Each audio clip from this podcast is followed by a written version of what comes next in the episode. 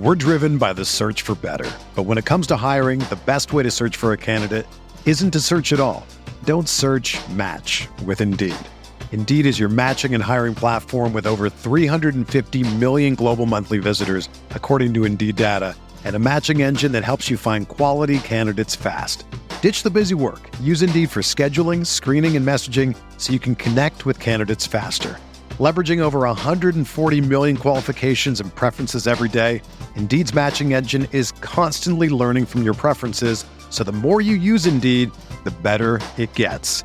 Join more than 3.5 million businesses worldwide that use Indeed to hire great talent fast. And listeners of this show will get a $75 sponsored job credit to get your jobs more visibility at Indeed.com slash BlueWire. Just go to Indeed.com slash BlueWire right now and support our show by saying that you heard about Indeed on this podcast. That's Indeed.com slash BlueWire. Terms and conditions apply. Need to hire? You need Indeed. This podcast episode is brought to you by Coors Light.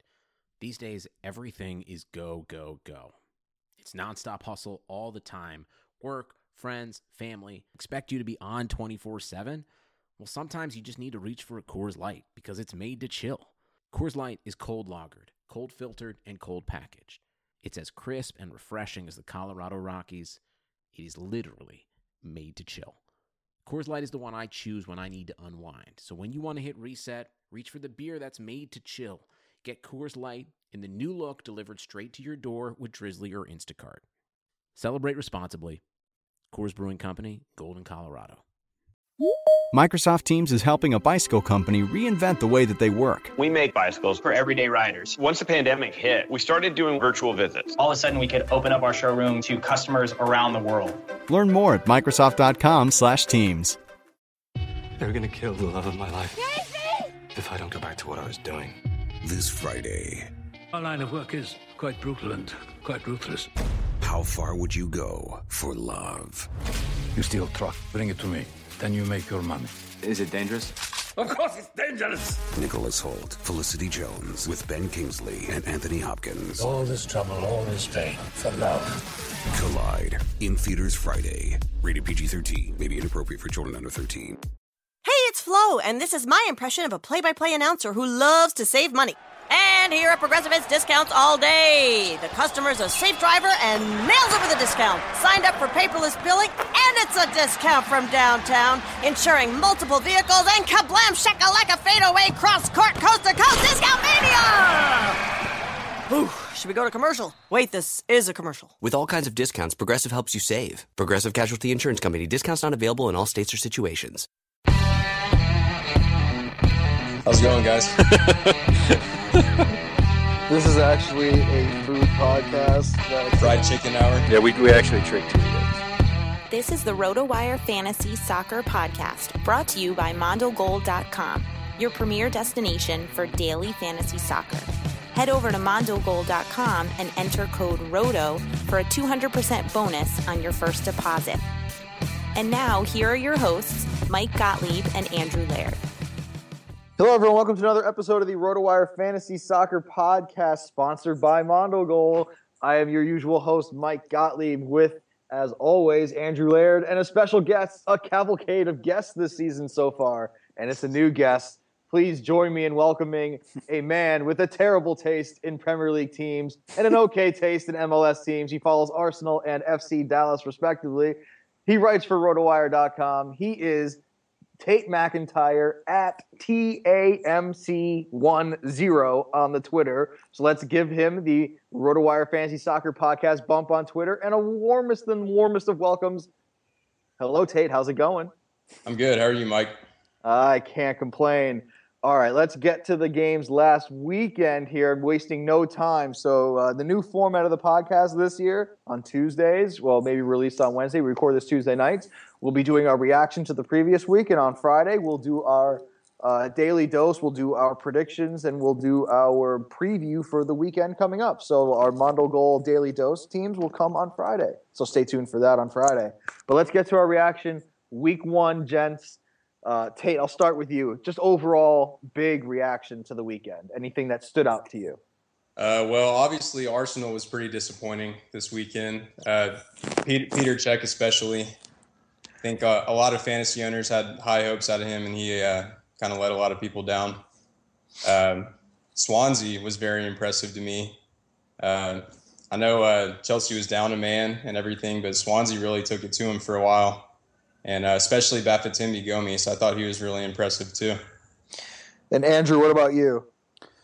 I think we just are waiting to see some big fantasy uh, production from a lot of new players. Like Memphis Depay looked pretty quiet. Uh, Raheem Sterling was kind of quiet for his Man City debut. Benteke didn't really do much. Costa, uh, we thought wasn't going to play, and he did, and didn't do. Not much. exactly a new sign. He's not new, no, but um, you know, just uh, a lot of the big name players just didn't produce much this week. Yeah, Ibrahim Afellay at Stoke, Stoke Alona. Right.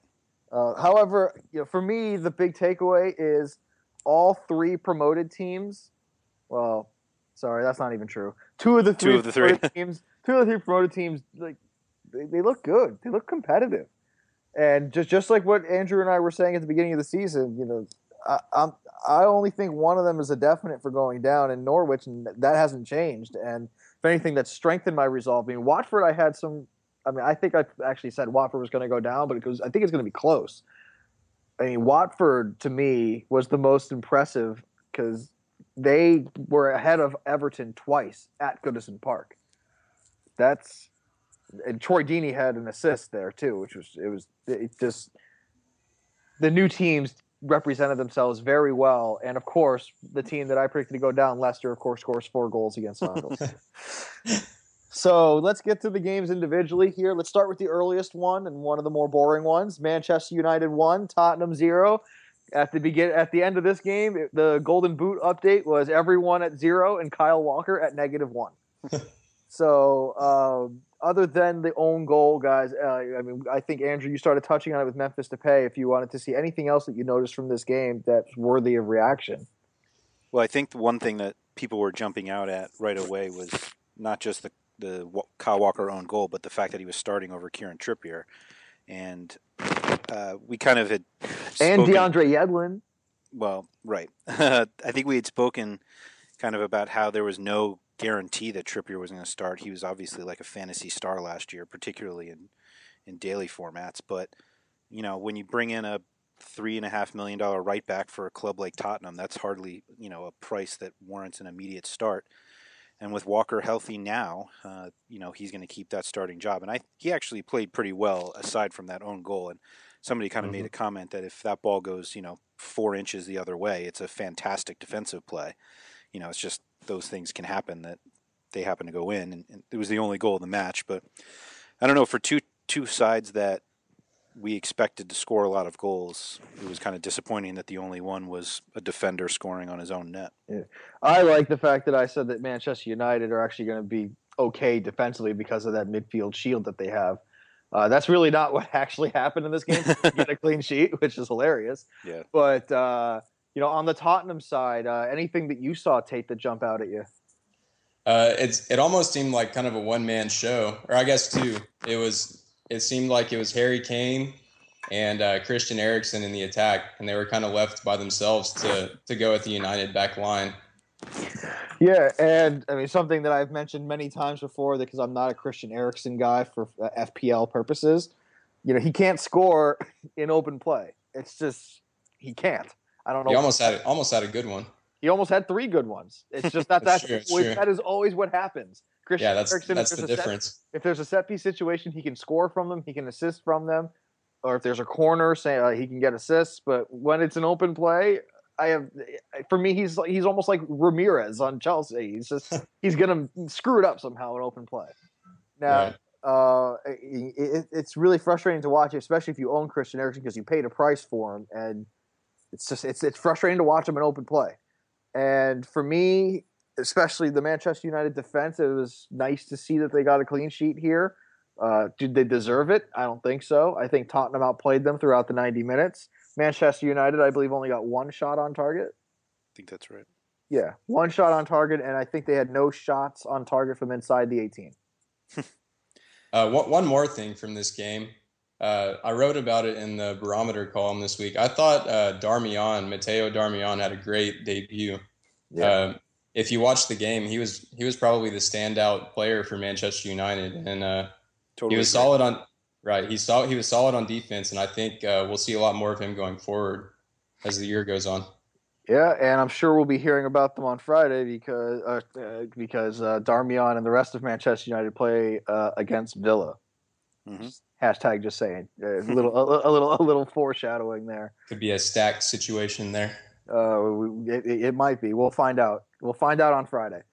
Uh, but uh, we'll also so, find out if De Gea gets his job back or not. Yeah, my Play Taga team is certainly interested in that. While we're on it, um, I lost in that league, and I'm very angry about it because I couldn't get to my lineup page, and I had um, I had Wayne Hennessy starting because I thought because I couldn't start De Gea, so I put in Hennessy. And comes Saturday before the games, I couldn't get to my lineup page to change it to add Guzan for mm-hmm. Hennessy, and I lost by two points. Oof. Ouch. Yeah. So take that, Taga. and I got Yaya in the EFSA league on the last day. Mm. Yaya was great. Yeah, we'll, we'll we'll talk we'll we'll talk about Man City in a bit, but let's get to the game that I kind of brought up a little bit. Everton at home against Watford, drawing two two. Arouna Kone getting on the score sheet for Everton, uh, and Ross Barkley with Ross Barkley with a, a laser. And uh, Watford, uh, the guy who we kind of poo pooed before the game even started, uh, Ighalo, and uh, Andrew, I know you like him, and I know that he scored. So, do you think there's any implications going forward there in terms of how they're going to line up? The problem is, is that he mostly was used as a sub last year and score. I think he had 20 goals last year and basically didn't get many starts. And there's no reason for them to change that formula with him coming off the bench and scoring against Everton. So super sub. Yeah, it's really tough to depend on that because you just, you know, there's this whole like, oh yeah, he's he'll be the first guy off the bench, but you just never know. And you know, we Everton's not exactly the strongest defensive unit. They're you know they were playing better uh, towards the end of last season. But how how long did it take you to swear off Tim Howard and the rest of Everton defense? It was like three minutes in this game. I think. I remember your tweet, and I I, I, I remember that, and I, I, I had a chuckle. Yeah, it was. Uh, incredibly frustrating because uh, I thought I just uh, gave up on everything that I taught myself last year in terms of avoiding this Everton side. It should note that Leighton Baines missed out with this ankle injury. That there were kind of rumors floating around that it was pretty significant that the club didn't announce anything until after the game, of course. But uh, you know, it looks like he could be out for a number of like ten to twelve weeks. I, Makes you wonder why they got rid of Luke Garbutt. Yeah, so they they're starting Brendan Galloway, who's you know a youngster, and Garbutt is on loan at Fulham. The the fact that they brought Galloway or started Galloway at the end of last season over Garbutt makes me think that they don't really have any interest in in bringing Garbutt back. But uh, I think he's a much more dangerous fantasy option than than Galloway is. Yeah, yeah, and that means the the shoulder the low. Eh, they also may still lose John Stones to Chelsea, which I'm still wondering why they're going to pay that much. But anyway, because uh, it's just money. If, yeah, exactly. If they lose Stones, they really, I think they're going to be in a lot of trouble. Uh, I think be. I think Everton would be in a lot of trouble defensively. Uh, so Tate, we've asked many times on this podcast and on other podcasts when we're on other podcasts, what do you make of the Everton midfield? Is there anyone that you trust? I know Ross Barkley had the goal. Uh, would you trust Barkley? I'm actually pretty high on Barkley this year. Um, if you watched him in seasons past when he's healthy, he's an awesome player, and uh, he's one of those guys. He needs a he needs a consistent run of games, and I think once he hits his stride, he's off to a good start already. But I think once he hits his stride, he's going to be pretty productive this season. So I guess the question would be, if he's healthy, do you think he gets a consistent run of games? Absolutely. He uh, he's firmly in their plans for the future. He's 20, 21, 22. Uh, they're going to be looking to him for a long time. So I think uh, as soon as he hits his stride, as soon as he gets healthy, and just keeps it going, he's going to keep playing. All right, and well, let's go on now to the rom- the most romantic game of the weekend. Man, was I interested! I was all in on this Bournemouth game. I was going to watch it until Bournemouth was no longer in it. And what do you know? They were in it the entire way, even though it was a losing effort, one 0 at home to Villa.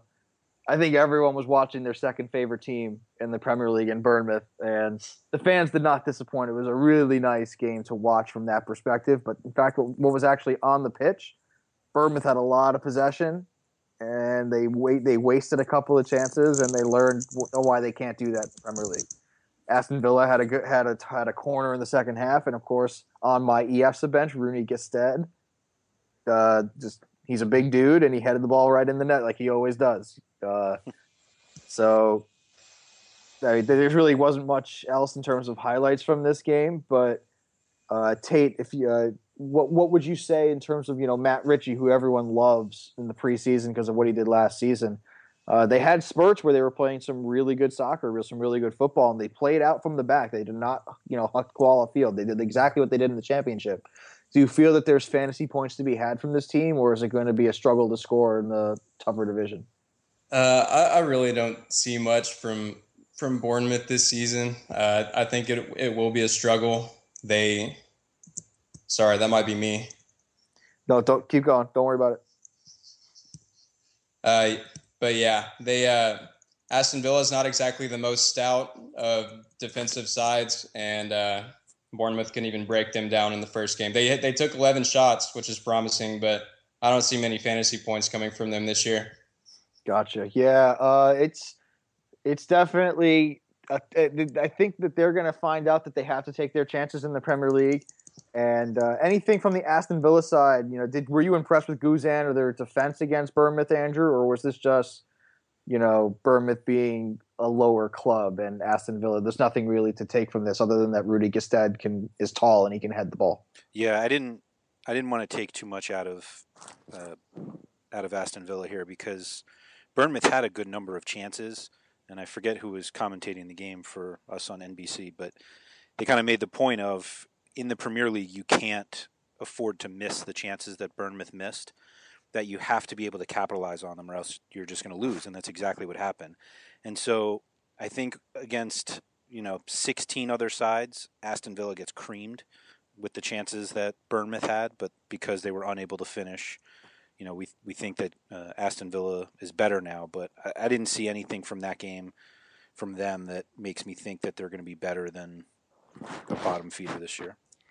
Do you think Bournemouth? We both thought that Bournemouth wasn't going to get relegated. Have you already changed your mind after one week? I haven't after one week, but um, in fact, yeah. I think I said Villa was going down.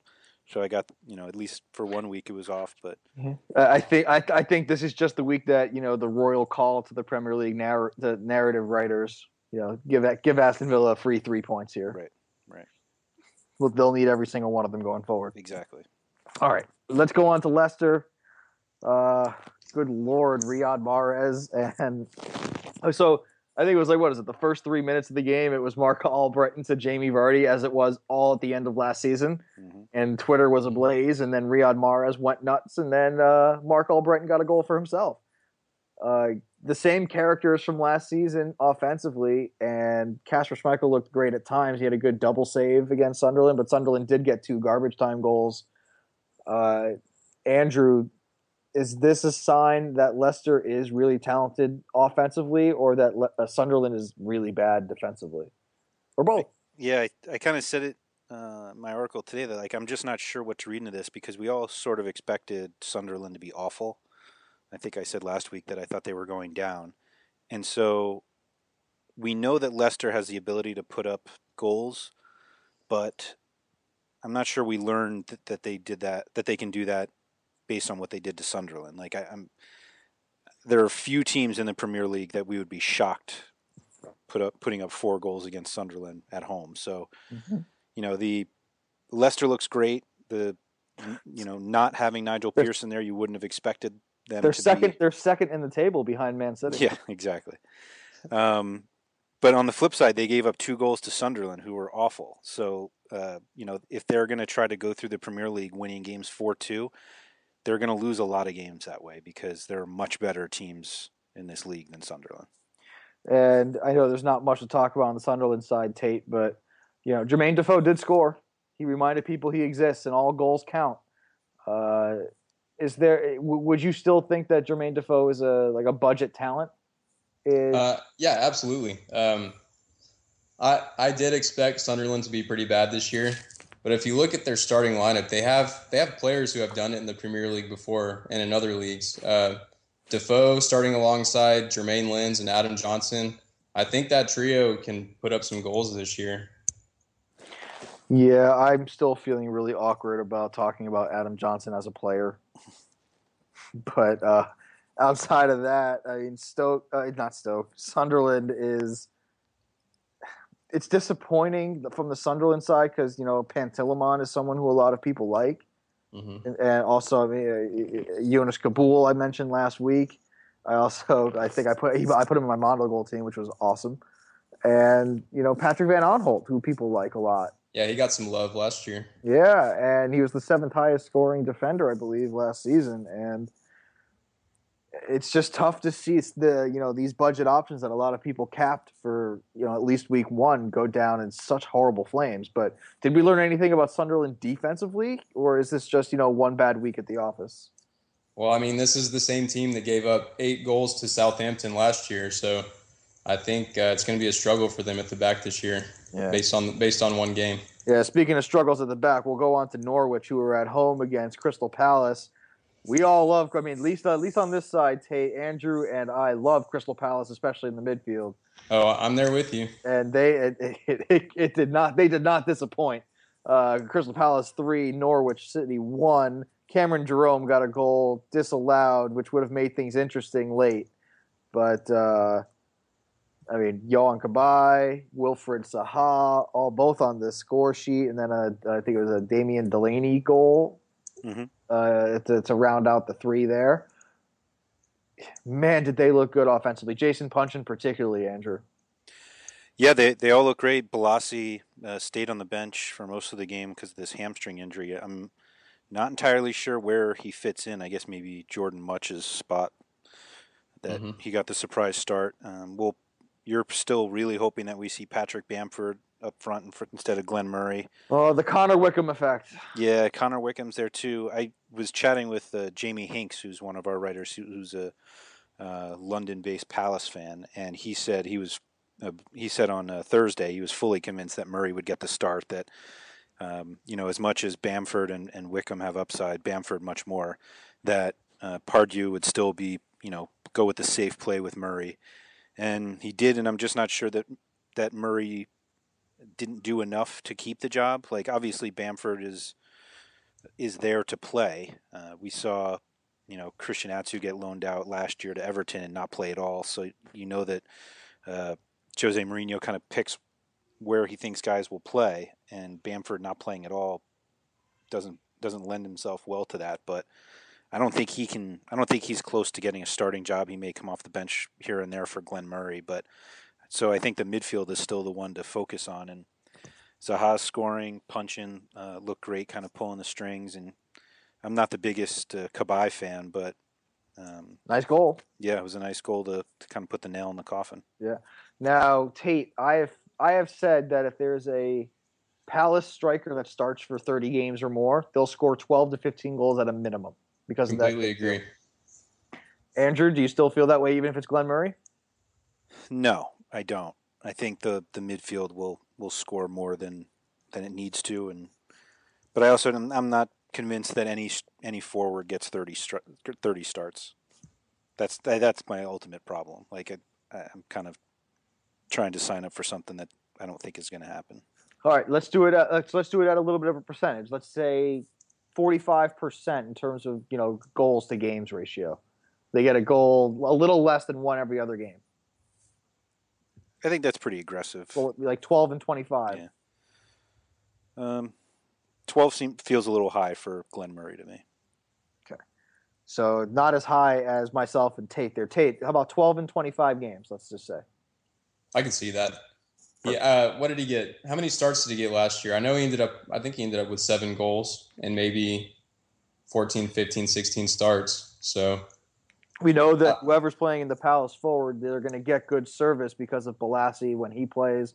Cabaye has good service. Puncheon has good service. Zaha not as good in terms of service, but he gets he get he, he gets the ball onto the byline very well. Mm-hmm. And th- that creates tap-ins if they if they if he crosses it right, but that's that's inconsistent. But uh, You know, you you know, it, it allows for the opportunity. The opportunity is there, and Glenn Murray's a budget price striker. And I think the opportunity combined with the low price, combined probably with the volatility, meaning that not a lot of other people are going to get those points if you're in a weekly format. I think it's the perfect mixture to start comfortably, no matter where they play. I, I, next next week, Palace are playing Arsenal. Arsenal, and I'm I'm comfortable. They're at home for them still doing that. It's not like uh, it's not like uh, Arsenal covered themselves in glory. so that's another one that they're defensively they're going to struggle, I think, and so. I don't. Yeah, for, I'm never. I am not trusting Damien Delaney, Scott Dann, right. Pape Souare. You know, no one at the back. Yeah. You know, the only reason why I had you know like Hennessy starting is because I, I, I, my backup originally I didn't even have a backup goalie in that situation in that league, so I had to drop one of my uh, my last forward, which was Peter Odemwingie, which was just kind of funny. so I dropped Odemwingie for Hennessy, and then I was going to drop Hennessy for Guzan, and the site crashed. So uh, just that you know their teams can't be serious. Like I think Crystal Palace has a goal of European competition at least to to compete to make that top uh, six spot. I guess is really what it comes down to. I Meaning five or six, and they can win the FA Cup. Right. Well, they can. The depending on outscoring your opponents for an entire season doesn't work. You you can't win a you can't win enough to do that. You have to play defense, and I don't think they have enough to get there. Some well, days you just the goal the ball just doesn't go in, and so fan, then you have to lock down. Fantasy wise, we're comfortable playing their offensive options. Yeah, pretty much anywhere. I would at say Chelsea. Anywhere. Let's say no. at Chelsea, at no. City, no, at Arsenal. Mm, based on week one, yeah. At Man U. Oh yeah. At Spurs. Yes. Definitely. at Spurs. Of course. So pretty much Stack. ev- everyone Yeah, except stack. so pretty much every, every one of them except everyone except three people basically three and a half. Yeah. Okay. Just about. Perfect. All right. One of the three and a half that you said you're not comfortable with is Chelsea. They played at home uh, to went down to ten men against Swansea City. First of all, guys, I got to ask: Was that a straight red card against Thibaut Courtois? Uh, I think so. Right? They tried to make the case that uh, Cahill was recovering there, but and the uh, ball was heading away from goal. Right. I forget who pointed it out though, but the rule is uh, denied a, a clear-cut goal scoring opportunity, and I think uh, Cahill's presence there and the fact that the ball was rolling away from the goal at an angle doesn't really constitute a non-scoring opportunity. So I think that was the right call. I know what Andrew's. I know what Andrew's answer is already, so I'm not even going to bother.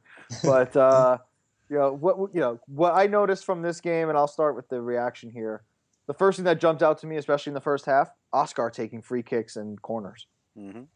Oscar was awesome until he got subbed off. I, I, I Jose Mourinho's substitutions in this game baffled me to no end, and I don't want. I, I this is not that kind of podcast. And I don't want to get into that.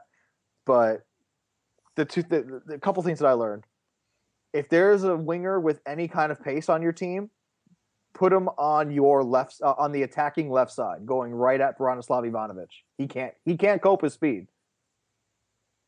Uh, Jefferson Montero burned him left, right, Yeah. center.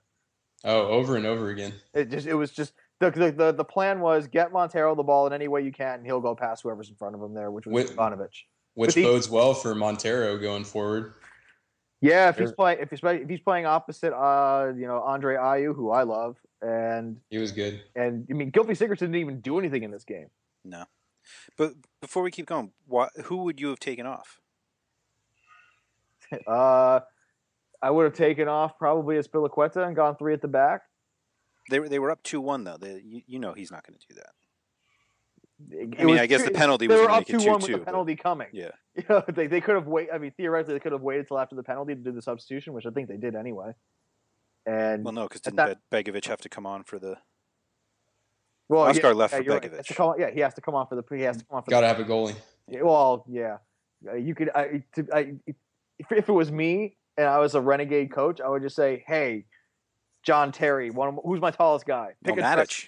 I think Matic. Matic would have stopped it. Matic, Cahill. Anyway, pick a direction, jump there, and then we'll make the substitution afterwards, or stand down the middle. You know, just that has ball in the face written all over it. Yeah, put, put your hands at your face.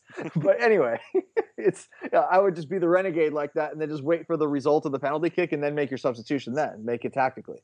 Yes. So you're if theoretically, how many of those penalties you're saving? Anyway, not that not that kind of podcast. Let's. let's That's why you're not an EPL manager.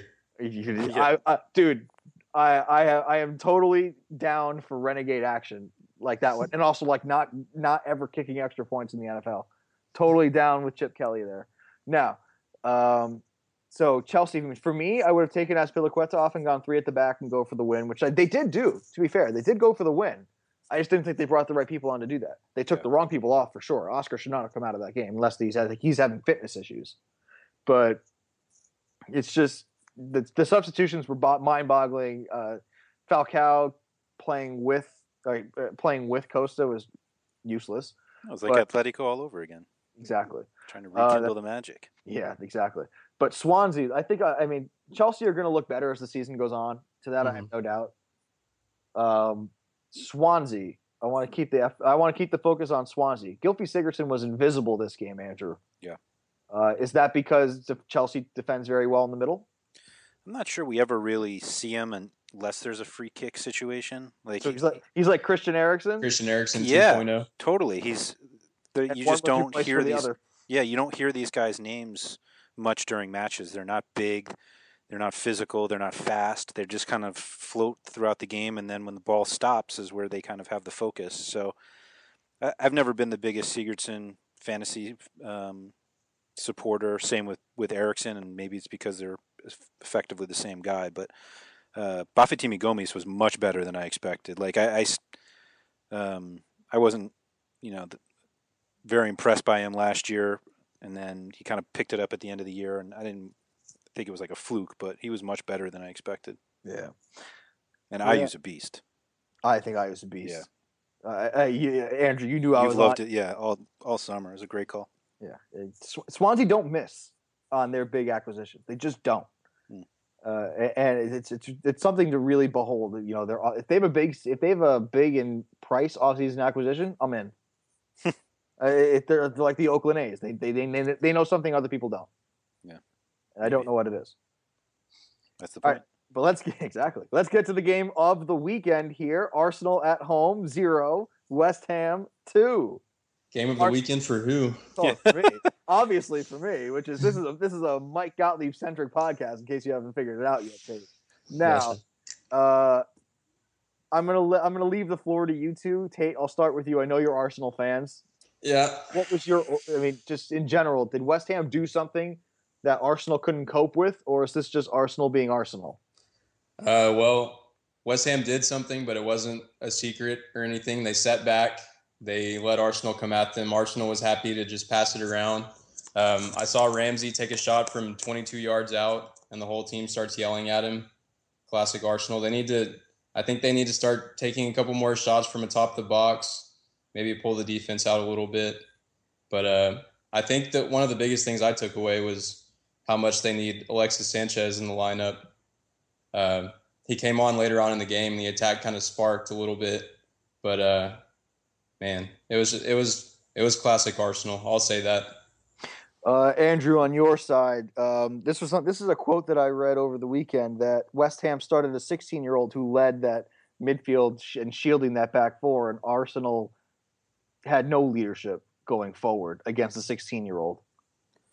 Yeah, Reece Oxford, he looked pretty yeah. good. I mean, definitely didn't look like a 16 year old, but he's not an FPL guy. Just right, yeah, no, uh, but I don't know that the first goal that West Ham scored, obviously West Ham because Arsenal didn't score, but classic, you know, Arsenal set piece defense. Like that's uh, high li- high line except for one. Yeah, that's not anything that that's new to an Arsenal fan. But uh, Arsenal had sixty two percent of possession, and um, you know that's that tends to be what how they win.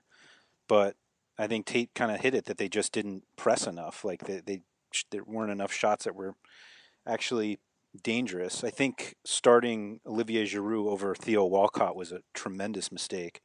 Walcott had been playing so well recently, signed that new contract. Giroud was kind of just, you know, doing what he does coming in, and to to kind of knock Walcott while he's playing so well was just really surprising to me. Alex Oxlade Chamberlain, I think, was their best player, and he was great. Um, you know, he's another one that is going to possibly be a kind of a victim of a rotation because they, as of as of right now, everybody's fit. So when they have Walcott, San, you know, Sanchez and Oxlade Chamberlain healthy, So who who sits when Alexis comes back to start? Oxlade Chamberlain. Yeah, I think Oxlade Chamberlain. He hasn't he hasn't done enough to, to keep his time on the pitch even when Alexis comes back. Well, he has, but he's he's pretty much a direct replacement for him, and Yeah. uh, they they're very similar players, but uh, he's he's obviously just not on the same level as Sanchez yet. And I then think they what- could they could afford to sit to sit Ramsey too. They they kind of move Ramsey back to uh to line up next to Coquelin with uh, Cazorla on the wing, which didn't work last year because um, Cazorla was so good in the middle. But um, Wenger kind of really likes Ramsey in the middle, so that pushes Cazorla, who's still he, you know he can still be effective out there, but it's just not the the whole team kind of stalls when he's not kind of pulling the strings. Yeah. Uh, let's flip this over to the West Ham side. Uh, I think there's only one player from the team that actually was noteworthy, and that was Dimitri Payet, especially on set pieces. Man, was were those good? Mm-hmm. Uh, he set up the goal from the set piece for Cheikhou Kouyaté. Uh, the second goal was, you know, a really bad goalkeeping error to, on Peter Cech. Um, the, I think this is the the first time in a long time that someone from the Czech uh, from the Czech Republic was helping a Russian oligarch. So, uh, just something something something to watch out for going forward. But uh, I mean, for me, West Ham, Dimitri Payet is really good. That's all I got from West Ham. Diafra was. Sakho, uh, wasn't that great, and I don't think anyone else was. Adrian played pretty well. Now, with that in mind, we'll. T- I mean, we're probably going to talk about this more on Friday, but they have some good fixtures coming up. West Ham do. So uh, stay tuned for that. I'm foreshadowing West Ham on the forecast for Friday. so uh, just something to keep in mind going forward because they did they did clean sheet on the road in a derby against a very good team. Something to keep in mind under Slaven Bilic, the new head coach. All right, on to another new coach in Steve McClaren. His Newcastle side drew at home with Southampton, two teams that I thought would be swinging in opposite directions. And uh, Tate, at least for this game, Newcastle offensively, they, they got the job done against Southampton, who were stubborn defensively last season. I uh, I'm kind of high on Newcastle after watching that first game. They have a, a pretty good collection of attackers now. Uh, Georginio Wijnaldum was probably my favorite player from the weekend. He, uh, if anybody hasn't seen his goal yet, I urge you to go watch it. He literally ran about hundred yards and hit that header into the corner on going full speed. I uh, I think him, uh, Cisse, Obertan together. Uh, who's their new signing? Mitrovic. Mitrovic. I think they're gonna they're gonna score some goals. Yeah, and they may not be done in the transfer market, by the way. Uh, Newcastle still they're, they're still sniffing around Charlie Austin, by the way. Mm-hmm. So they, they may not be done with their offensive uh, their offensive uh, acquisitions for the summer. Now, Andrew, um, obviously, you know I asked you over the weekend, would you still take that Southampton West Ham bet? And of course, you said yes. And uh, famously, last season, Andrew predicted that Southampton would uh, finish higher in the table than West Ham when West Ham were fourth. Fourth, yeah. So this season, Southampton, I think they're going to swing down just because they they continue to lose too many pieces. And you know, Newcastle at home at the end of last season was not a scary fixture by any means, and now it may be. Is this just Southampton being rusty, or is this a sign to come? Because Sadio Mane missed a great chance near the end of the game. Uh, Yeah, he did. yeah. So, I mean, your thoughts on Southampton's performance, I guess, as someone who kind of supports them, not really, but I think they can very well finish where they did last year, which was seventh. You know, I I don't think there's going to be some sort of free fall. The goalkeeping situation is troubling. I'll say Stekelenburg looked pretty poor, and I think you know Fraser Forster's out until possibly May. I mean, excuse me, March. He, I think he's absolutely in like the top five goalkeepers in the league when he's fit, and Mhm. you know that's a big, that's a big player to lose. Uh, Ryan Bertrand's still out. I think they'll they'll be better when he comes back. Cedric Soares looked great though. Um, he only lasted Attacking. 45 minutes. Yeah, attacking at least. He only lasted 45 because of the yellow card, but Uh, you know, his cross that set up uh, Graziano Pellè's goal was was perfect, um, and I think that's kind of how they'll keep playing all year. Jay Rodriguez looked good; he got the start. So I think you know it just they've got a few different parts than they did last year, but if they can if they can cover Stekelenburg a little better, then you know I think they'll they'll pick it up. But I, I don't think they're going to be in the position where they were last year, where they were third on New Year's Day. I think that's where they were, and then falling back, I think it'll be kind of the opposite, where they'll be in the seven to ten range all season, but they'll finish seventh. Yeah. So uh, I mean, I think they may fall to under the mid-table, like close to like 13, 14. Wow. I, I, I'm not I'm not high on their prospects this season. I just think they've lost too much, and I don't think they're going to be replacing anyone anytime soon. Hmm. I, I think it's going to be tough for them because it's kind of a change of identity. They they lost Clyne. They were they were a defensive orientated team last season. They lost Clyne.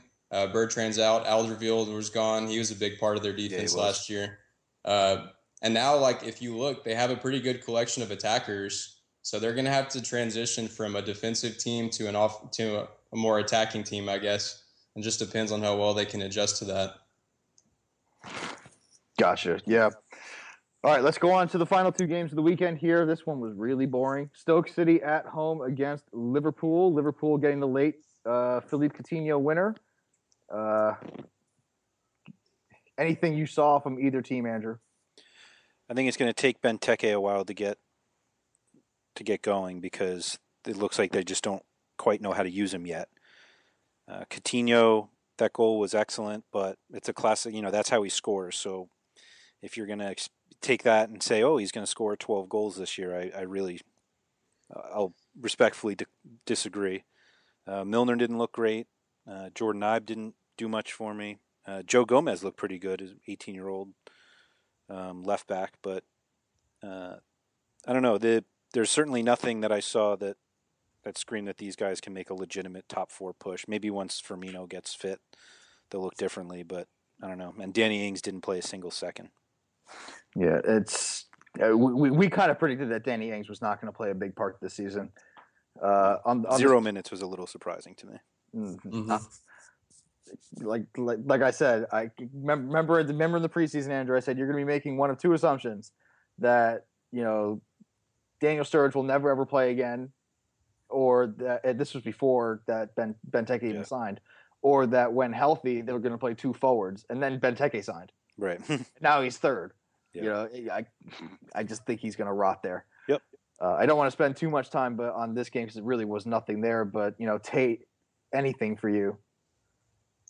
Um, I think I think Liverpool will be solid or more solid at the back this season than they were last year. They Mm-hmm. were injuries and just poor play last year. Uh, I think some of their defenders are on the up, uh, especially Nathaniel Clyne. I think he gets a little bit of a boost in value moving to Liverpool. Mm. Uh, they they like to utilize those outside backs a little more on offense, but uh, I mean attacking wise, there really wasn't a lot there. All right, all right, and let's get to the last game of the weekend here. What was more impressive to you, or what was more surprising? West Brom giving up three at home, or Man City scoring three on the road against Tony Pulis? Uh, Tate, we'll start with you. Uh, I wasn't surprised at all that that Man City scored three. Um, I think they look they were probably the most impressive team of the weekend to me. Uh, they they dropped three on West Brom without Aguero playing, and I honestly thought they could have had quite a few more. And and and I'll I'll follow that up by saying West Brom was pretty bad in this game. Yeah, uh, West Brom, especially defensively. I mean, yeah, yeah, that one goal they just didn't press them, and then I'm not sure how many times Va- Vincent Kompany, even with no defenders there, could do that looping header. off the shoulder. yeah, I don't know how many times you can do that out of a- out of a hundred, but uh, you know the Yaya goals you got to do better. But you know West Ham offensively, Andrew Saido Berahino, Ricky Lambert starting together, doing combined total of nothing. Yeah, Zach? Berahino didn't get a single shot off, not one. Um, Yeah, so both on my target team. they're just very different players, and I'm not sure they complement each other at all. And so, I, I you know, they're, if they're going to try to play this counterattacking, you know, hold and then counterattack. I'm not sure that Ricky Lambert really falls into that. And Berahino has kind of made it clear that he wants out. So this, it, you know, if they, you know, we're obviously saying that they got beat by arguably the best attack in the Premier League. So I don't want to say that you know all is lost for them, but they looked really poor, and you know at home to do that in your opener, that's that's not good. I, I I'm I may have to see one more result from them before I say I'm fine attacking a Tony Pulis defense because last year I kind of stayed away from it, but we saw last year that they're susceptible to some pretty big scores to giving mm-hmm. them up, and mm-hmm. obviously Man City can do it. So maybe it was just kind of a perfect storm, but this was just like total and utter domination from City. Yeah, uh, I of all the top teams this weekend that we projected to be as a top team, they looked the best, and it wasn't even close. Yeah. Mm-hmm. And uh, you know, alarm bells were ringing before the season started for Man City, and I think the person saw with the big. I think the collective sigh you heard was the sound of Manuel Pellegrini going, "Ah, oh, I am yeah. a good manager." you know what I mean? It's like uh, I, I've heard all the criticism over the summer, and we knew he was on the hot seat, and that this get, people will breathe easier because they've now gained two points on Chelsea already and three on Arsenal. Yeah, main competition. So, I think a lot of it has to do with Yaya. If uh, totally if agree. he can if, if he can return to the Yaya Toure of two or three years ago, then they're going to be a much better team than they were last year. Yeah. what a great weekend though. Narrative upon narrative upon narrative. And what the, the main takeaway from this weekend and if it continues going forward i think the top teams have no chance in europe. And that's because the middle of the pack in the premier league is now so strong. There's so many good players on so many mid-level teams. And if Xherdan Shaqiri signs for stoke that's another one that another middle of the pack team is getting like a, a borderline star player. Shaqiri and Afellay in one summer. Yeah, and they already have Bojan. Yeah, they're uh, the league is getting better and better every year. Like that, you said, these that, smaller teams are bringing in these top that, caliber players. They're, they're, using that TV money. Mm-hmm. Exactly. And and NBC just renewed their US deal too, so I mean, there's God. more TV money going in. Yeah, Rebecca Lowe, yes, please, please, and, please, and thank you. Yeah. And on that note, we will end the first of the two uh, duo weeks. So, Andrew, Tate, great first time, Tate. Great guest. I hope to have you back uh, more and more as the season progresses. It's been a lot of fun, guys. Thanks for having me. Andrew, as always, talk to you Friday. Yes, sir. Thank you for listening to the RotoWire Fantasy Soccer Podcast. More great content, visit rotowire.com slash soccer.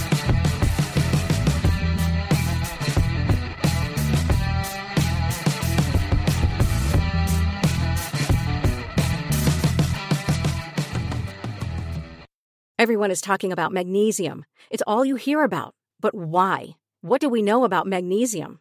Well, magnesium is the number one mineral that 75% of Americans are deficient in. If you are a woman over 35, magnesium will help you rediscover balance, energy, and vitality. Magnesium supports more than 300 enzymatic reactions in your body, including those involved in hormonal balance. From functional medicine doctors to mental well being and female hormone experts, we all know that magnesium is the one mineral to improve all aspects of well being and health. But which one? Magnesium Breakthrough from Bioptimizers, the trusted choice recommended by leading experts with seven best absorbed forms of magnesium to ensure your body receives the support it needs for overall well-being. Go to bioptimizers.com slash balance today and use code BALANCE10 for 10% off. Support your journey to wellness at B-I-O-P-T-I-M-I-Z-E-R-S dot com forward slash balance. Magnesium Breakthrough from Bioptimizers, your foundation to optimal health and vitality.